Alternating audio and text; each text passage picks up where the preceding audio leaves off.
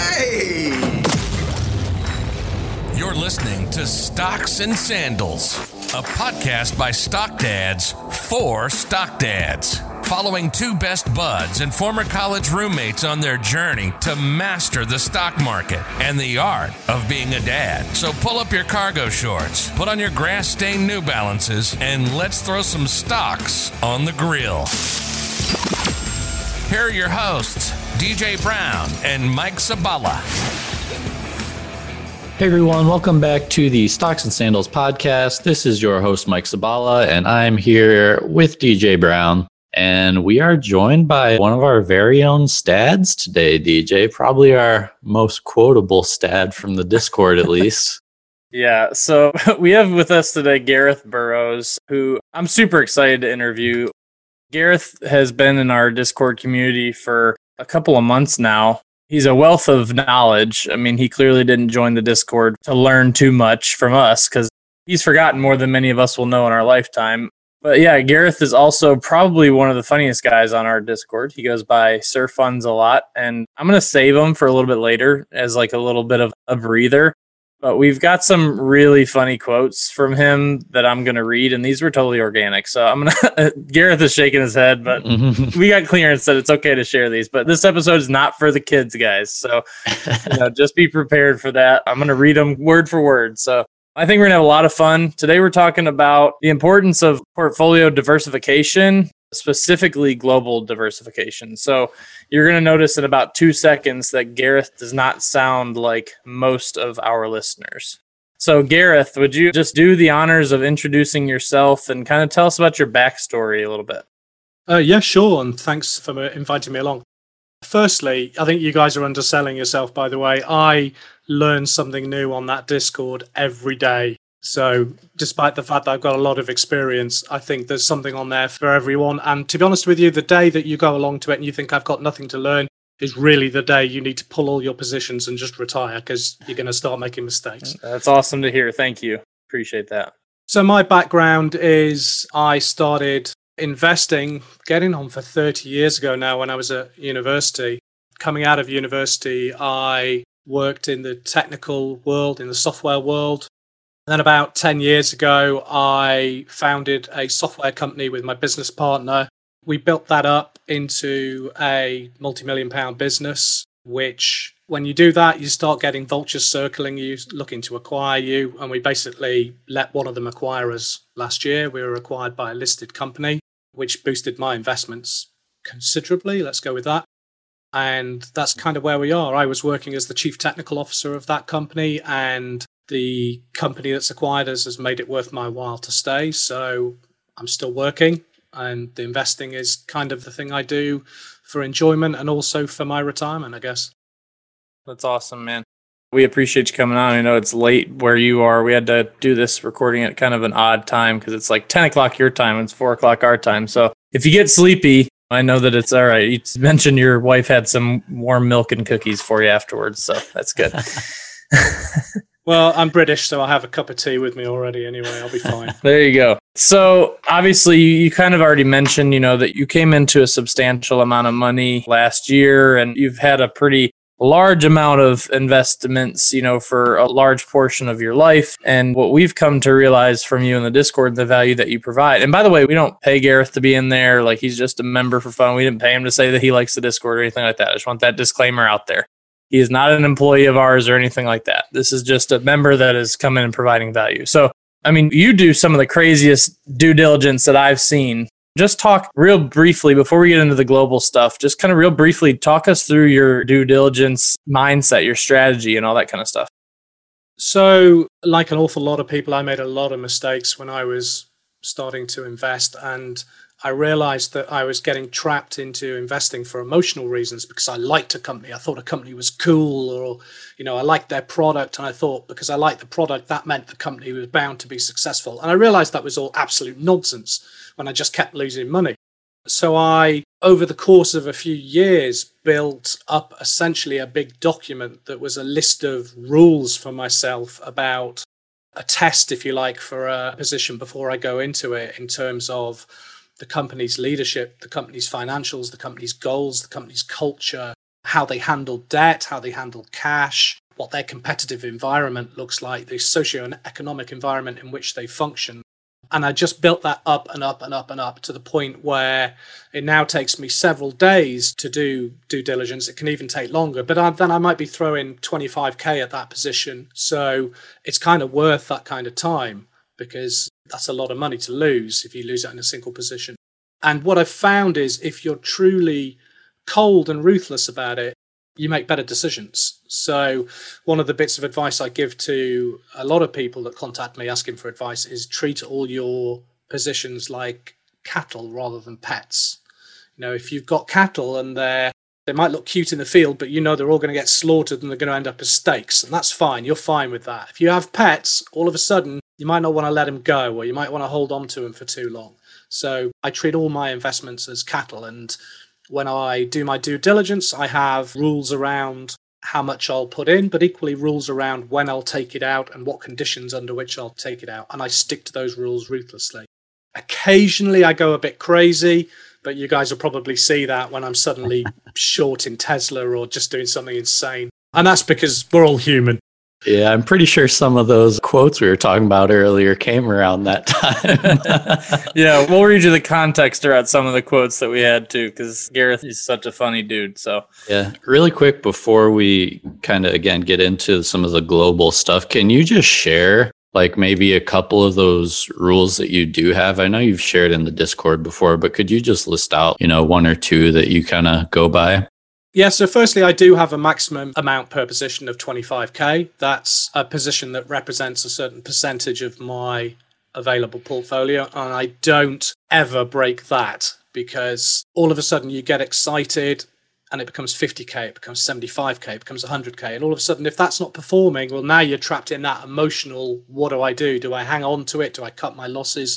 And that's the moment it all becomes emotional, is when the errors happen. So I have a very strict rule about a quantity. I have a rule about having done my own due diligence before investing in anything. So it doesn't matter whether everyone was ranting about a stock in the Discord. I wouldn't go near it until I'd done my own due diligence. It evolves. The list evolves over time. I'm now starting to look at competitive environment. I don't like companies that essentially have a monopoly now, because they tend to be unproven. They look great. They can fly through an industry, but you actually don't know how they're going to do in 5 years once the competitive market gets fleshed out.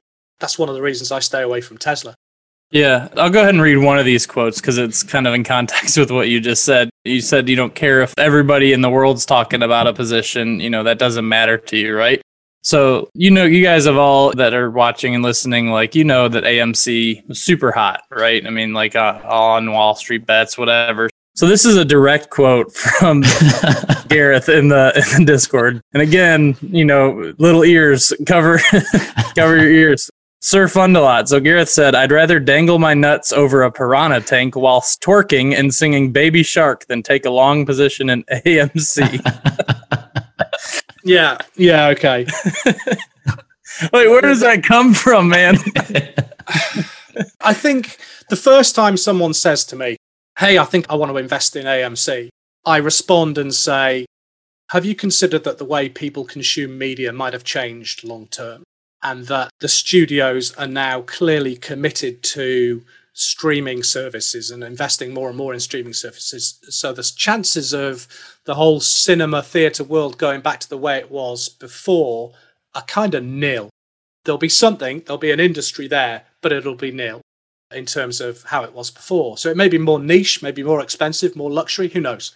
But either way, I'll explain that a few times. And then eventually I kind of get bored of answering the question the same way. And eventually I just lose the plot and just that something like that comes out. What you guys don't see is that Chris Chung saves you so many times from the worst of it. Because I will read something like, I'm thinking about pulling my kids' college fund and my wife's health insurance and putting it in all in GameStop. What do you guys think about that? And I'll just get going. All right, I'll tell you exactly what I bloody think about that. I think you're a moron who shouldn't be allowed pocket money, never mind a margin account. Meanwhile, Chris will come in and post, have you considered the downsides as well as the upsides? Maybe. And at that point, I just start backspacing and go, yeah, it's probably a better idea. So he saves you guys from a lot of the worst of it. I'd love to get you on as a moderator on the Facebook and see how that goes. That's not a good idea. The Facebook can become the Wild West at times, for sure. It's fun when you private message me and you're like, hey, that guy that you just commented back to, like, this is what I would have said. I like to hear some of those things. There was one, I even spotted it this evening. Some bloke went on there and wrote, oh, I think all the admins pussies or something, and this place is all just controlled.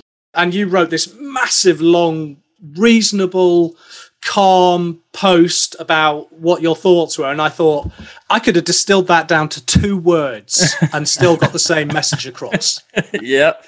It saved you a lot of typing. I know, right? The Facebook group can be a lot of fun and a lot of work. And for anybody that knows me, my ability to control my temper, it's not easy for me sometimes to respond kindly. So yeah, I was just about to give like big props to you, because if you know DJ, like that is not the response you would expect for him to give. I'm getting better. I'm working on it. Anyways. The other thing there, by the way, is that I suspect I'm older than quite a lot of your community. I'm 49, so I've got a lot of experience. I'm in a very senior position in a big company. I'm financially secure so that I don't need to work. So I kind of don't give a shit what I say, because there you go. What's the worst that can happen? You know, I watch myself around kids because I've got a little girl myself. So I don't use bad language around kids. And, you know, I love being a dad. But around adults, you're all fair game as far as I'm concerned.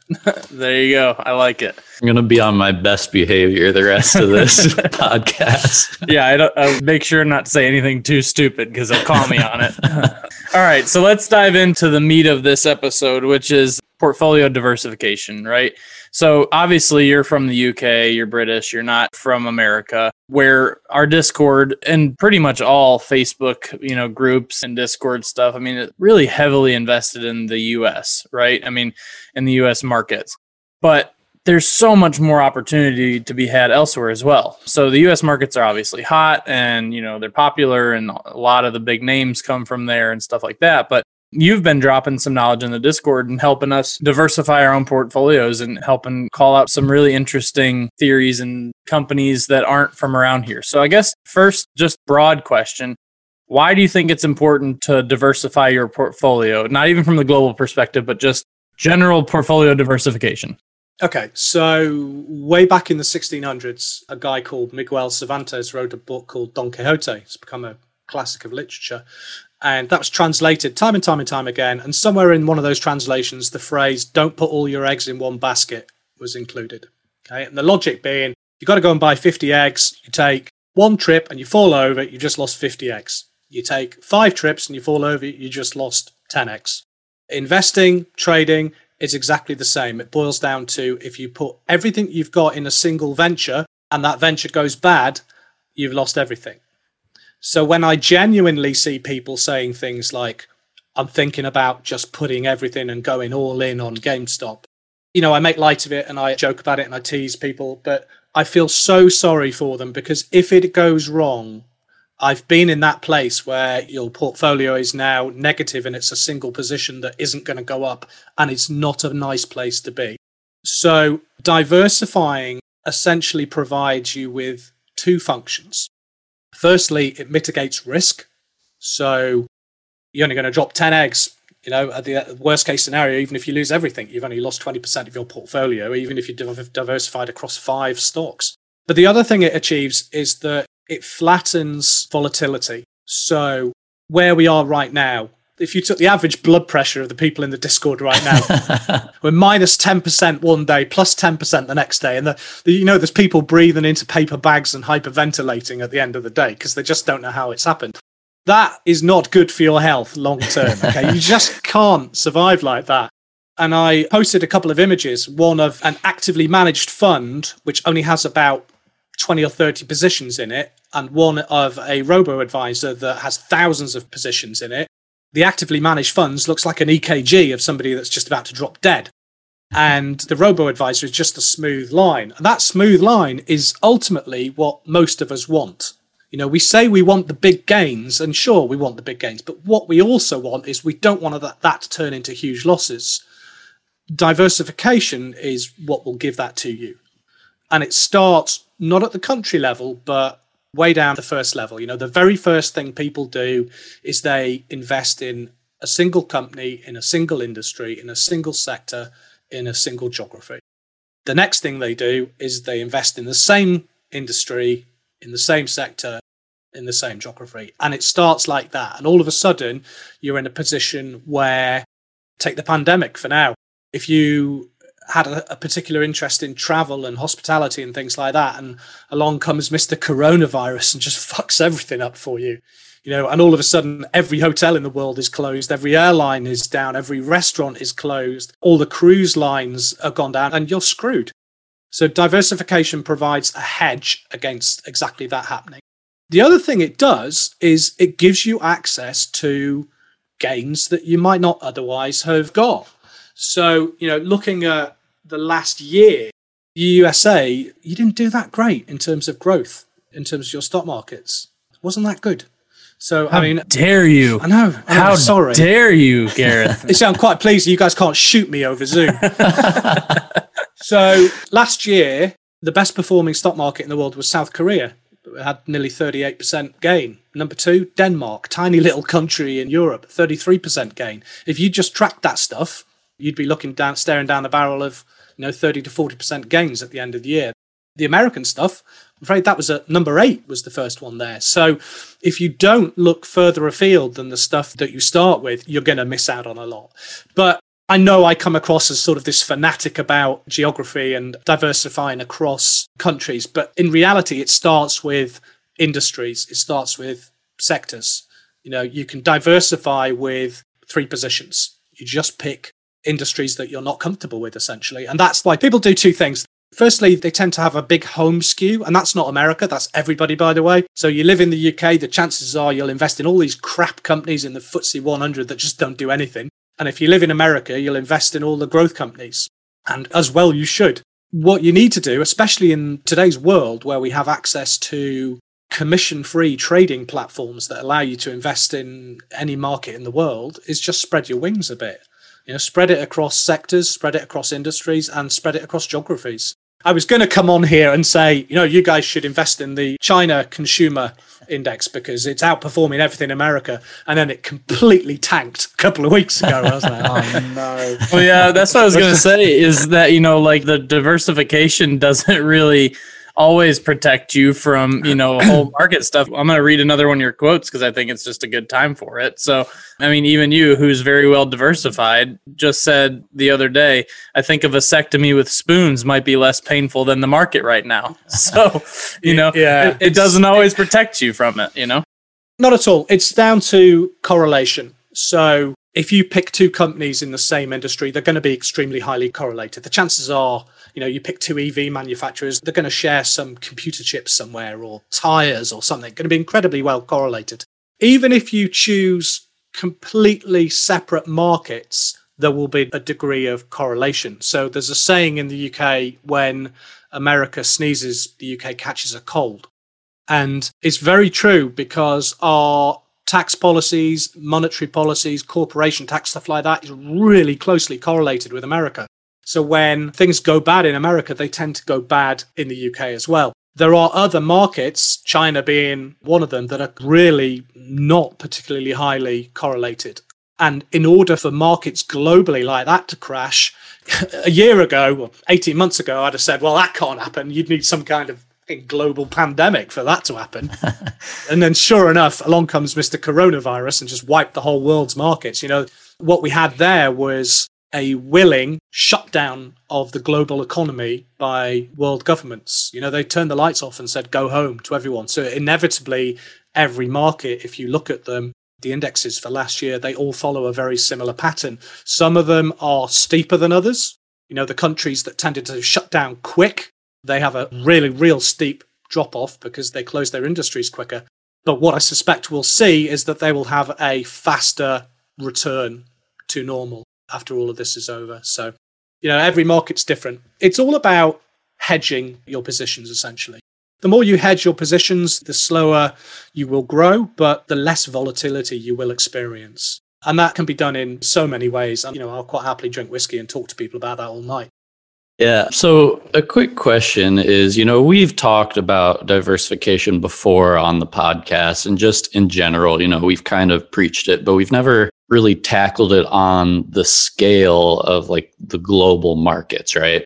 So this is probably a dumb question, but like, what does that even look like? I know on like the Facebook, we get questions from people in the UK asking what, you know, trading apps to use and stuff like that. Is there a way that's easy to trade these securities globally? Absolutely. You know, one of the common answers on Facebook for, I've got X amount of money, what should I do with it? And people go, oh, just put it in SPY. You know, that's just a first answer. It's not the cheapest S&P 500 tracker, but it's the one with the most volume. So it's the one people seem to recommend. And it's become popular. There are similar indexes across the world that most brokerages will support. You know, there's the Nikkei, there's the Nifty 50 in Asia, there's the China Consumer Index, there's the ASX 300 in Australasia. There's loads of them. I mean, there are 60 major stock markets in the world. And, you know, America accounts for 3 of them, of the biggies. You do, in fairness, represent about 50% of the global market capitalization. So boom, it's perfectly fine to have a big skew towards America. What you should be thinking when you're thinking of global diversification is what's happening in the world, what's happening with regards to China-US relations, what's happening with regards to Europe and Brexit and things like that. And where do I want to put money that I think won't be correlated with what I have already? And that doesn't have to start with, I'm going to invest in China. That can start with, I can see 75% of my stuff is in sexy tech stocks. Maybe I'm going to put something in commodities, or maybe I'm going to put something in transport or industrials or something completely different. People tend to stick to sectors and industries in the same way they stick to countries because they do what's comfortable and what's familiar. You asked me a few years back, what do I know about hospitality? I wouldn't have had a clue. But I one of my things in life is I will deliberately then go and read about it and learn about it, because you realize that you're not investing in it because you're almost scared of it rather than, you know, it's easy to invest in tech stocks because everybody knows about Apple and Facebook. But the real winners are the ones nobody's heard of. Right. So like, what's, I guess, your approach to finding these different markets? And what's your approach, I mean, other than watching the news and seeing, okay, something's going on in Korea right now, so let me go look at the Korean markets in Google. I mean, is it as simple as that? Like, I just go Google and stuff? And what's your process for finding that?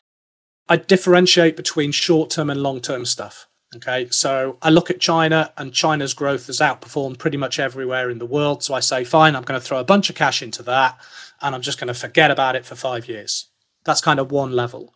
Then the level I do with shorter term stuff and with individual stocks is much more granular. It's much more put myself in the position of, we're in a pandemic.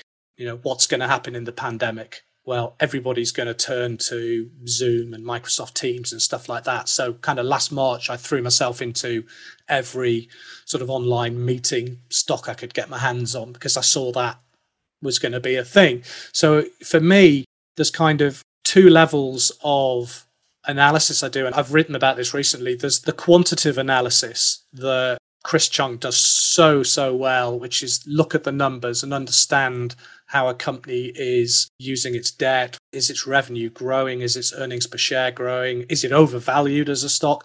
So that's one thing for me. The big thing that kicks it off for me is just sitting in a room thinking, what's going on in the world? What's happening? Who's likely to benefit from it? Who's likely to be punished for it? That will then pique my curiosity about an industry. And then I go and look at that. That's when I get down to the quantitative stuff and I look at the industry and say, okay, of the major players in that industry, who do I think has the best prospects for growth over the next 2 to 5 years? And that's kind of my approach. Or I get drunk and short Tesla. One of those 2. Very opposite ends of the spectrum on the strategy. Yeah. But you have a very small portion of your account that you do stuff like that with, right? Yeah. The trouble is when you short stuff, for those of you not familiar with that, very small portion of your account has the potential for unlimited losses. So you need to be all over it. Yeah, you got to watch it for sure. Gotcha. So as far as, you know, looking at some of these, you know, you mentioned you look at like some indexes that are, you know, tied to other markets. Do you actually trade on like any of the other, you know, bigger exchanges or anything like that? So I trade essentially from two countries. I have several brokerages, like online platforms set up in the UK. And I also have a broker that I deal with in America. It's easy to invest in other countries from your own country. And I would advise you to do that because the tax gets all kinds of complicated when you start trying to actually invest directly from other countries. What you will find, though, is that some countries have reciprocal rules in place. So there are rules, for example, between the US and the UK so that I only get taxed once, you know, if I do invest in American funds and American stocks, because you guys got a lot of the growth right now. You know, you've been driving the world's stock markets for a long time now. So, yeah, I'd be lying if I said I didn't have quite a lot in there. But it's entirely possible to invest overseas from where you are. And it's as easy to invest in DAX, the German market, as it is to invest in SPY. You just pick an ETF that does it, that you watch the fees, you watch the costs, track the history over the last couple of years and make sure you're not just doing something because the last 6 months have been sexy. And you just put it in there and forget about it. And, you know, my advice to people is you're much better having 20 small positions from a diversification perspective than you are having one and depending on everything. You don't need to say, well, I'm going to wait till I've got 10,000 and then split it. You know, you can split it from the start and just have smaller position. Your gains might not be as big in the short term, but anyone in this game that's truly focused on the short term is probably going to end up losing money sooner or later. The swing and the day trading world is amazingly unforgiving. We have in the Discord a lot of people who are very sensible because they're trying to learn. They're trying to absorb knowledge from people and they're trying to do better. There's a hell of a lot of people out there that just go, hey, GameStop, stonks, let's go. And then they wonder why the kids' college fund has just disappeared, you know? Right. It's a sad fact of life. Yeah, it's very important. So I want to kind of get your thoughts on when things aren't going your way, right? I mean, so you do a ton of research, right? And you do a ton of DD. But it doesn't always work out, right? So I'm going to read a quote to kind of set this question up here. So like, even when you do all this DD, you know, you still have some things that don't go right. So you said this in the Discord and it was obviously, you know, like in jest kind of, but it was pretty funny, but I want to get your thoughts on it. So clearly doing DD on companies doesn't work for me. I'd probably get more consistently successful picks of tickers if I ate a tin of alphabeti spaghetti and just wrote down what I shit. So yeah. I want to hear your thoughts because obviously, I mean, it's in jest. I mean, to some degree, some DD just doesn't work, right? So how do you pivot and I guess adjust your techniques and stuff when the market isn't agreeing with you? Yeah, it's a fair question. That kind of frustration comes about because of short-term changes. So I literally remember the stock that I was talking about. I'd done about a week's work on a company called Synopsys, and I was completely convinced it's going to be a flyer. And I threw a load of money at it, and the next day it dropped 15% or something crazy like that. And I just sat there and went, oh, for fuck's sake, what have I done? What I have to remind myself is that in my rules, one of them says, don't pull the money out. When I do my DD, I say, pull this money out after 6 months or if it hits X gain or anything like that. I do not use stop losses because it is my intention when I take a position, you know, a non-drunk position, that I will be holding that position for 2 years, 5 years, something like that. If I still believe that, why do I need a stop loss? A stop loss is just something that's going to make me bail out because I'm suddenly afraid. And that's because I've now got emotional. If my due diligence was right in the start, then sure, it's frustrating when that happens. But I'm still looking at my other screen here. I'm still holding that position. My belief in that company and my belief in the due diligence hasn't changed. If I get some news that means I was wrong and I was clearly wrong, well, then I have to reassess my position. But I won't touch that for 6 months. You know, I'll look at it and I'll cringe about it and I'll whine about it in the Discord, swear about it, but I won't sell it. Right. And that's the investing mindset. And that's the difference, kind of like you had talked about, the difference between trading and, you know, swing trading, day trading, you know, scalping and then investing, right? And you're an investor, you know, true to everything. Well, obviously, when you do swing trading and day trading and stuff like that, I'm sure that if you did it, you know, you would also set stops and look more at, you know, support and resistance levels and all that kind of stuff. But no, absolutely not. Sorry. No. No, technical analysis. No, sorry. I will look at RSI and that's it. Everything else, I think, is make-believe. Interesting. I'm sorry. Interesting. I literally put no stock in it. I know I've got a couple of friends that are professional traders and they will use, I'm being a bit facetious, they will do basic technical analysis. But by the time you're looking at some of the charts I see that have got 20 lines on them and double dip this and double drop that, no, I wouldn't be doing that. When I swing trade or day trade, I still do it based on the news, not on what's happening. So a few months back, I kind of got wind that Twitter was going to drop Trump, was going to ban him. So I immediately shorted Twitter based on that. It dropped 25% overnight. I cashed out, took a long position, and it's now back up 38% or something like that. The technical analysis to me, it literally holds no interest. I'm sure there are people that do it and do it well. The guy you've got, Fuzz, is a bloody genius. I don't know how he does it. I don't care, but he's clearly good at what he does, but it's not for me. That's so interesting to me, like how different people's strategies can be and how wildly successful different people can be with different strategies. Because you'd think in markets like this, it's just like one strategy, that's it. That's the only way to be successful. And it's not true, but it's so interesting to see how like one works for one person just doesn't work for another. And I think that's why it's so important. And one of the things that we really harp on in the Discord is regardless of what your strategy is, you need to have a plan, right? Before you buy a stock. And that's why we've also compiled a lot of different strategists in our Discord. I mean, we just mentioned, that we have Chris Chung, who you've been talking about. He's very much like you from like a fundamental, like really diving into the DD on these stocks and doing long-term investing. And then we have Fuzz who does like the day trading and can kind of, he does both, but we have him doing some of our day trading and scalping and stuff. And he's using candlestick patterns and, supports and resistance, all that kind of stuff. And it's just so interesting to see how those things can work if you go into it with a plan. And I think that's the thing that a lot of people don't do. And you mentioned it earlier is you just trade emotionally or invest emotionally. And that just doesn't work. But if you go into it with a plan and you understand what you're doing and you stick to your plan, then that's when you're going to find more success and mitigate your risk better.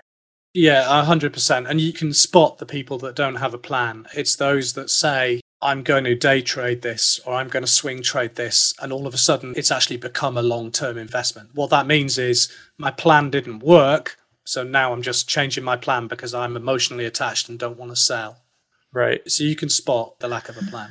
Yeah. And I mean, so I want to just touch on one other thing. And Mike, I know you have a question after this, but with the, like, even on the Facebook today, I saw somebody that, on a post that was like, you had commented on it and said that, the Discord's been so valuable to you from just helping you do your DD and like accelerating it and like giving you new ideas and stuff like that.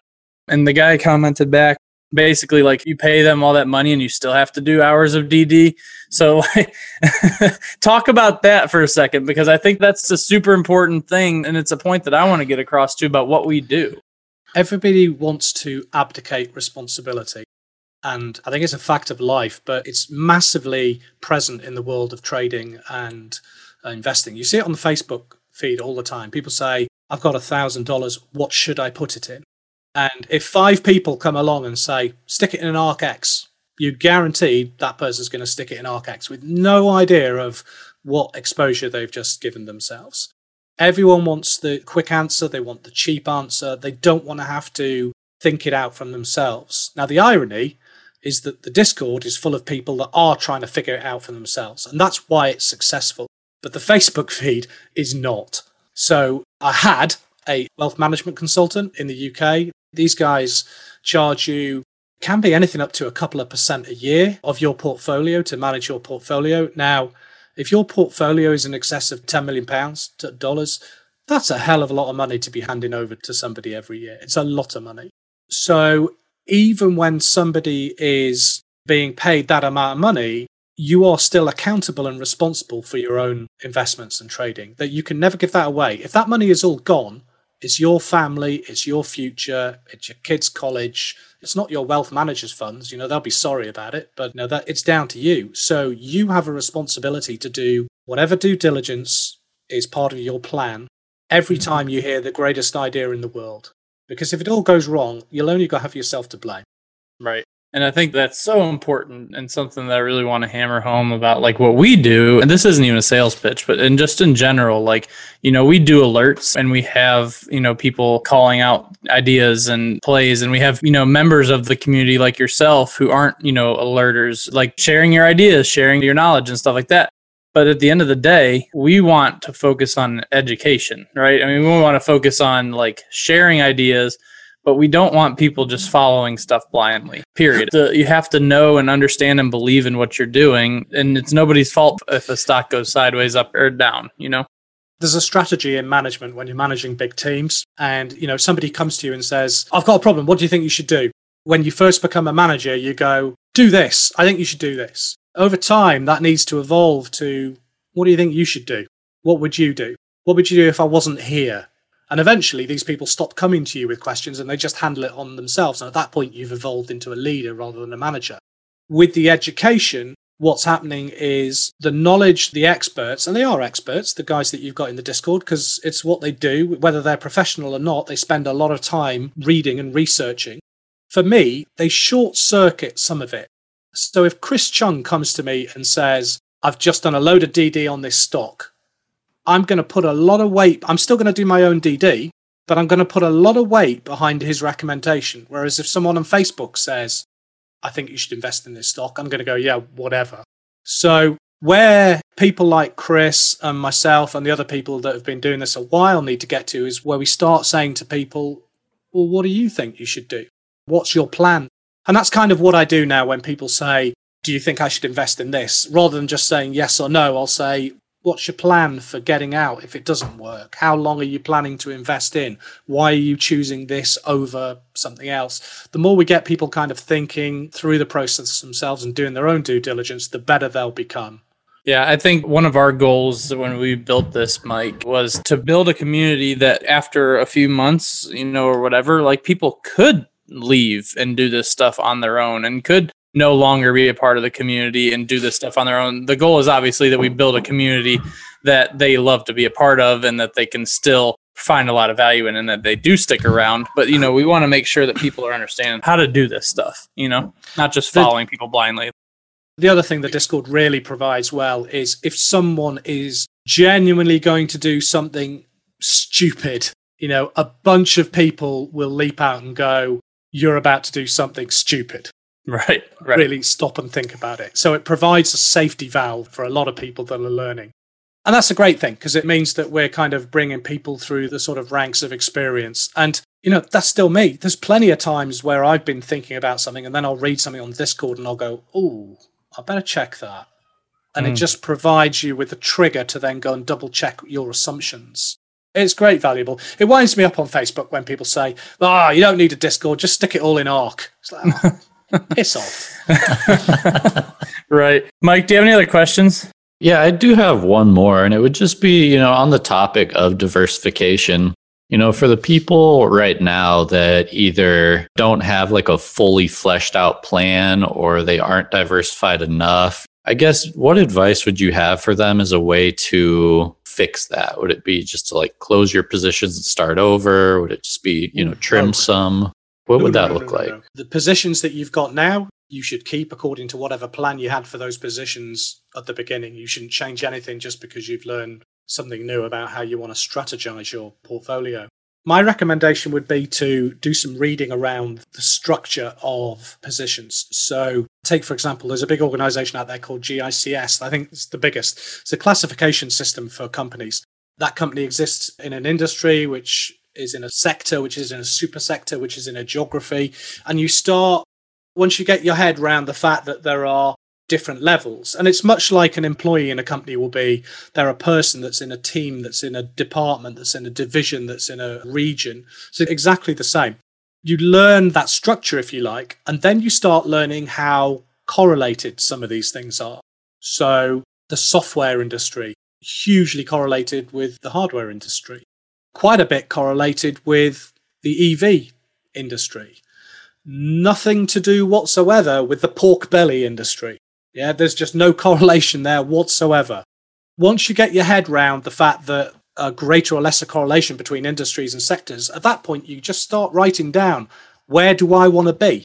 What do I want? And you start looking at what you've got now and fit it into that model. And that's where it gets scary, because when you fit it into that model, you go, oh, shit, I'm at 85% in US tech stocks. And that's where you think, wonder why the volatility is going absolutely crazy.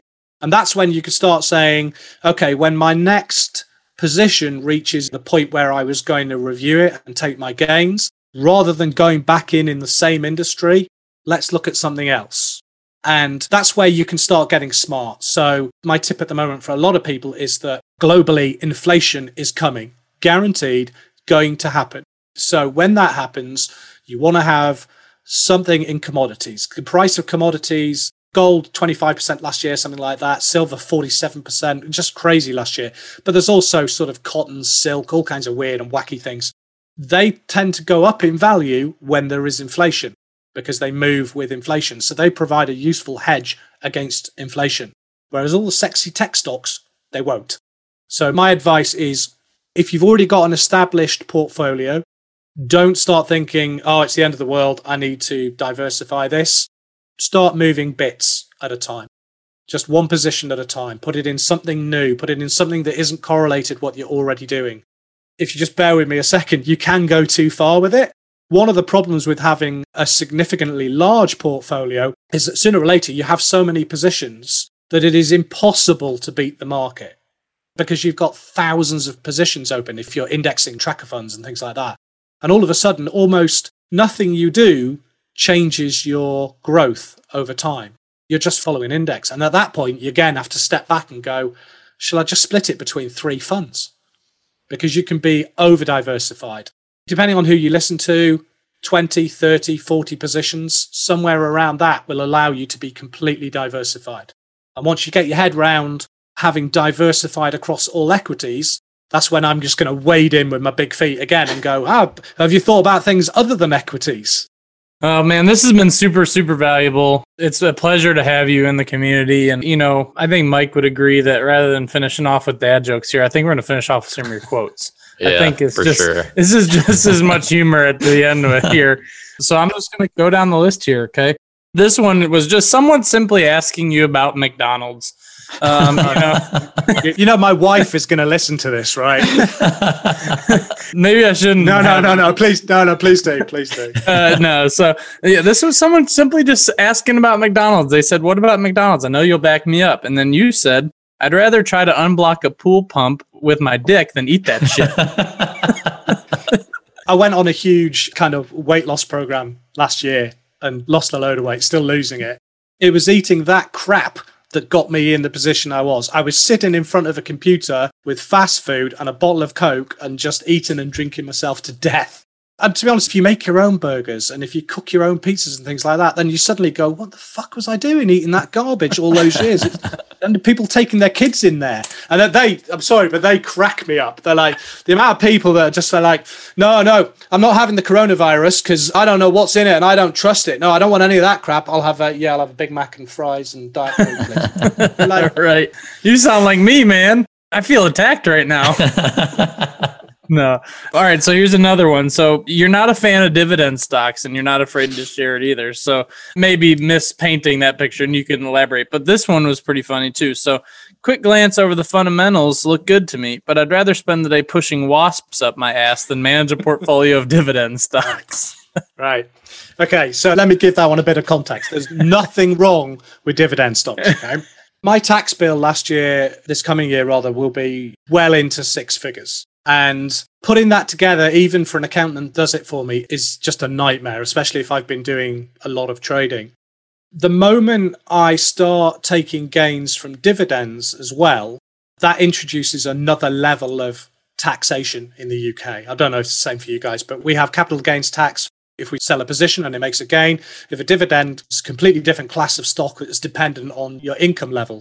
And they've all got to be recorded separately and given to the accountant and given to our equivalent of the IRS. And it just becomes an absolute nightmare. Now, just for absolute clarity, it's part of your plan. Should you be in dividend stocks? Absolutely should be part of your plan. I am at a stage in my investing career where I am 100% committed to capital growth. So a lot of my positions are in what's called accumulation funds, where if there are dividends, they're automatically reinvested into the funds. So therefore, I don't pay any tax in it, and it maximizes the growth of those funds. And I don't have to worry about dividends. So do I hold some dividend position? I'm bound to. I've tracked enough indexes, bound to be dividend-paying stocks. What I don't do is go out and actively search for dividend-paying stocks. Now, what will happen about 3 years before I plan to retire is that I will transition a load of my positions from accumulation funds to income funds. So they start providing an income I can live off rather than just growing and growing and growing. Because I know too many people that kind of carried on until they were 85 going, yeah, I've grown another 15% this year. And then they just carked it the next day and dropped dead. And you think, well, what was the fucking point of that? You know, you just, you're paying it all away in tax for your family anyway. No, that's funny. This next one probably is a similar sentiment, but I'd rather shit in my hands and clap than use a CD as a long-term investment vehicle. Oh my God, did I really say that? I'm pretty sure that's when you were drunk shorting Tesla, yeah. Around the same time. I literally don't even remember saying that. I got a screenshot right here, man. We got proof. That's hilarious, though. But man, this has been a ton of fun, and I absolutely love having you in the community. Thank you for all the value you provide. You know, that really long document that you've talked about, that you've developed on how you do your research and stuff. I appreciate you for sharing that with the community as well. And just not at all. All your knowledge and obviously hilarious one-liners really add a lot of value. Hey, look, I'm here to learn as well, guys. You know, I said something at the beginning that I genuinely believe is true. My passion in life, other than investing, was I'm a passionate cave diver. And there's a saying in cave diving is that the day you think you know how to do it, stop cave diving, because that's when you'll get killed. And my experience over 25 years of putting money in stocks is that the day you think, yeah, I understand the stock market, is the day it will bite you in the ass, because you don't understand the stock market. So I go into that Discord every day with an open mind, and I try and learn from the people who inevitably know more than me, because they might be closer to a particular company or a particular industry than I am. So you know, if I go in there one day and I just come across as completely arrogant, I want someone to slam me down, because that's dangerous for me. You want us to shit in our hands and slap you in the face? Is it? Oh, bring it up. Bring it on. Yeah. There you go. That's awesome. Well, we're going to save a couple of questions here for the live Q&A session after this. This has already been long, but I just couldn't stop asking questions. You're a wealth of knowledge. So it was a ton of fun, but thank you. We really appreciate it. Please follow us on Facebook. Check out our Discord, stockdadsofficial.com/plans. We're also trying to do YouTube and TikTok and Instagram too. So follow us all those places and watch me make a fool out of myself on TikTok especially. But we appreciate it, and we're going to wrap it up here. But thanks, guys. Awesome. Yeah, thank you. Thank you for listening to Stocks and Sandals, a podcast by Stock Dads for Stock Dads. Make sure to subscribe for future episodes and join our Stock Dads community on Facebook and Instagram. But most importantly, don't touch the thermostat.